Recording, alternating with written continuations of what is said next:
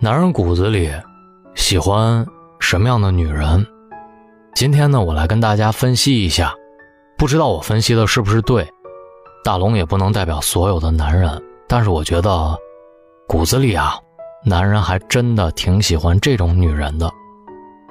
在地产公司上班的时候，我认识一个做销售策划的女经理，她在鱼龙混杂的商海处理各种关系都游刃有余。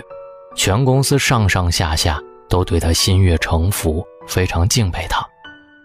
他的职位不是最高的，他的上面还有三位老总，可是只有他一个人可以差遣各个部门去配合完成一个项目。三位老总要完成一件什么事儿，也都由他去执行。举个简单的例子吧，公司有一个极其难缠的客户，之前是一个副总负责和他对接。可是，总是会闹出很多事情来，甚至有时候老板出来解决，他都不给面子。后来，这个客户交给他管了，不到一个月的时间，打理得顺顺畅畅。有的时候，对方还会主动提出让利。这个客户来公司办事的时候，主动提出要他来负责接待，谁都不好使。还举一个例子。那个时候，我们公司在一个高档写字楼里面办公，车辆进出地下停车场的时候，都需要物业公司的保安用遥控打开护栏，外来的车辆或者没带卡的，保安不会让进。有一次，老板坐着客户的车回到公司，保安不让进，老板又是说好话，又是发烟，都不好使。后来，老板打电话给他，他要那个保安接了电话。保安一听是他的声音，知道是他，二话没说就让老板进去了。这个事情我当时印象很深，具体他和保安说了什么话，平时他是怎么结交的，我不知道。但是他平时的人际处理方式和我们一般人有很大的不同。我和他出去，从电梯到出写字楼，他似乎和每一个人都很熟，见面都是爽朗的笑声。像久未谋面的老友，她的老公我也见过，他们结婚十几年，仍然像是热恋当中的情侣，感情非常好。他看她的眼神里满满都是欣赏之情。他们两个人是因为读书认识的，结婚之后还经常交流各自读书的心得，算得上是灵魂的伴侣吧。每周五的时候，他都会接她下班，然后两个人一起去约会、看电影。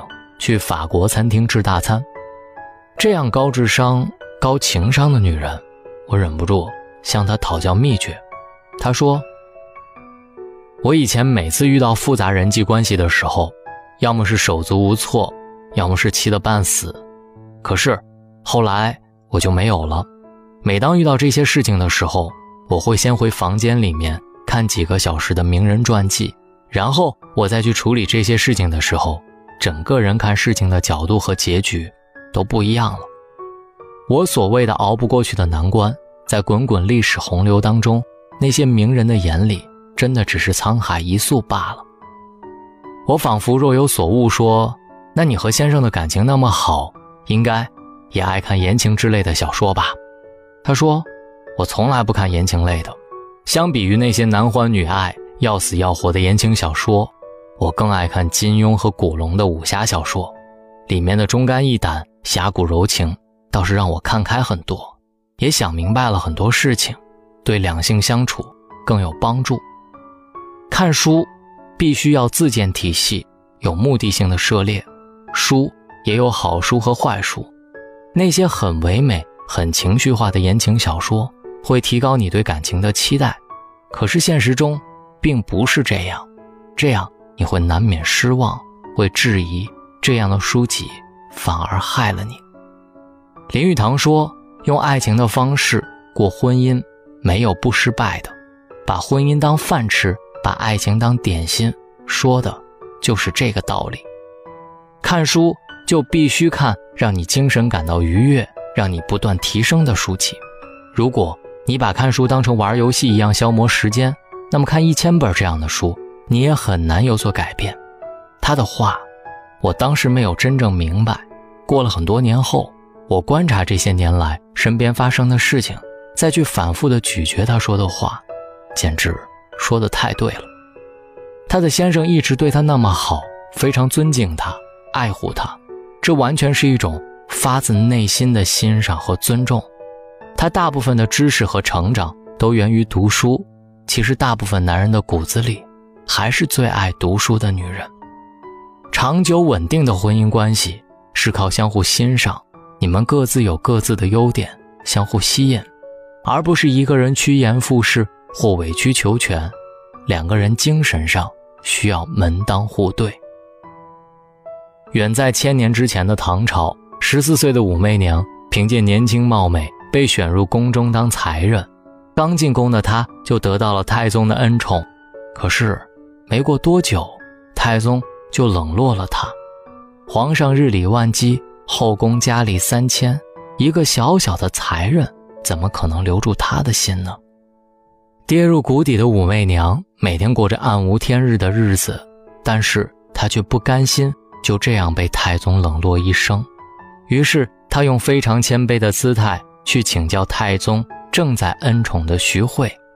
徐惠看她可怜，也是真心实意地说出了实情。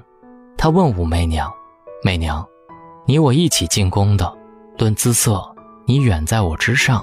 可是你知道皇上为什么唯独恩宠我吗？武媚娘一脸懵，只能放低自己的姿态向他讨教。徐慧说：“以才识君者久，以色识君者短。”短短的一句话就揭开了武媚娘的伤疤，戳到了她的痛处。涉世未深、天真无邪的她。不就是吃了没有文化的亏吗？当时的徐慧一定不知道，就是自己不经意间的一句话，成就了武则天的一代霸王帝业。从此，武则天在大好的青春岁月里，耐住了寂寞，发疯一样的开始读书，从《大唐经律》《诗经》到各类书籍，他像海绵吸水一样拼命的吮吸知识。慢慢的，他的身上。悄然开始变化。他在感业寺做尼姑的时候，写出这样的诗：“看朱成碧丝纷纷，憔悴支离为忆君。不信比来长下泪，开箱验取石榴裙。”这首诗深深地牵绊住了帝王的心，获得了几代君王的恩宠，也成就了他自己。以才识君者久。以色事君者短，这句话简直就是人生的一大真理。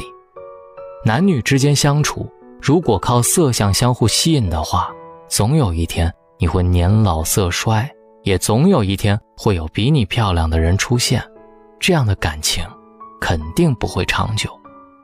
而如果两个人靠你们的思想、靠你们的才华相互吸引的话，我相信这个东西只有保持不断学习。肯定是可以一直保持下去的，两个人的感情也更长久。没有内涵的女人，就像一张张扬的书，看看封面呢，金光闪烁；再看看序言，引人入胜。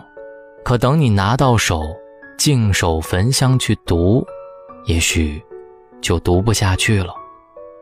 毕淑敏说：“我所喜欢的女子，是爱读书的人，书。”不是胭脂，却会使女人心颜常驻；书不是棍棒，却使女人铿锵有力；书不是羽毛，却会使女人飞翔；书不是万能的，却会使女人不断的变化。深以为然。爱读书的女人更善于倾听，书训练了他们的耳朵，教会了他们谦逊，知道世间。多明达之人，吸收即是成长。他们更乐于思考，书开阔了他们的眼界，拓展了原本狭小的胸怀，明白事态有正有反，一厢情愿只是幻想。他们更勇于决断，懂得万事有得必有失。他们更充满自信，书让他们明辨自身长短，既不自大。也不自卑。女人呢，千万不要被“女子无才便是德”给蒙蔽了。这句话完整的句子是：“男子有德便是才，女子无才便是德。”无论男人还是女人，德都非常重要。其中“无”的意思是本有而无知的意思。古人常说“无物”，也就是要当成没有，意思是有才能不要恃才，不要炫耀。在现在的这个社会，很多优秀的男人为了下一代考虑，也会选择那些聪明有学识的女孩，因为这些女孩才是他们的理想伴侣。女人。如果你想要携手一个优秀的男人漫步一生，请你不断加强自己的内核。这里是大龙的睡前悄悄话，说出了我的心声，所以才愿意读给你们听。找到大龙的方式：新浪微博找到大龙，大声说，或者把你的微信打开，点开右上角的小加号，添加朋友，在最下面的。公众号搜索“大龙”这两个字，跟我成为好朋友。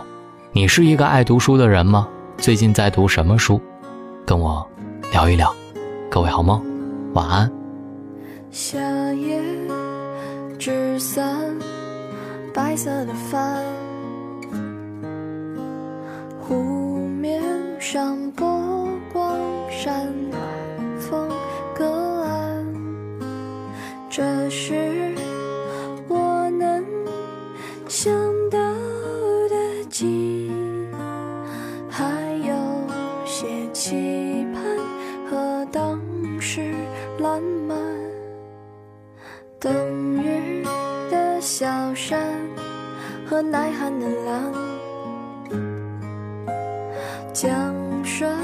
边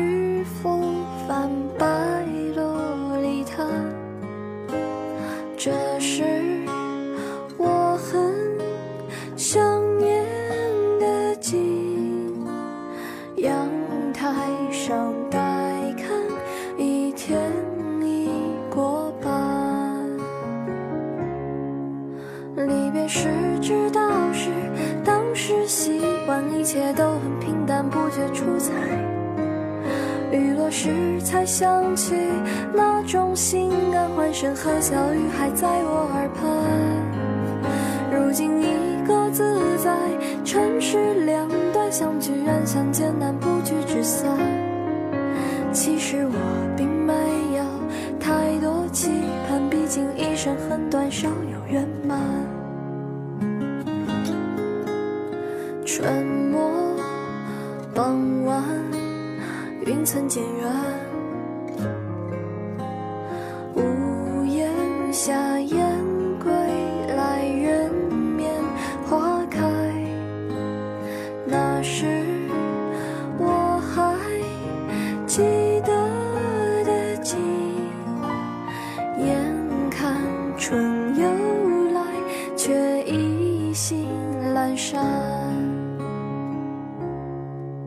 离别时知道是当时习惯，一切都很平淡，不觉出彩。雨落时才想起，那种心安，欢声和笑语还在我耳畔。如今一个自在，城市两端，相聚远，相见难，不聚只散。其实我并没有太多期盼，毕竟一生很短，少有圆满。立秋的画卷平铺简单，橘色的暖阳升，雾气消散。那是我常梦到的景，醒来时丝断，剩寒意盘旋。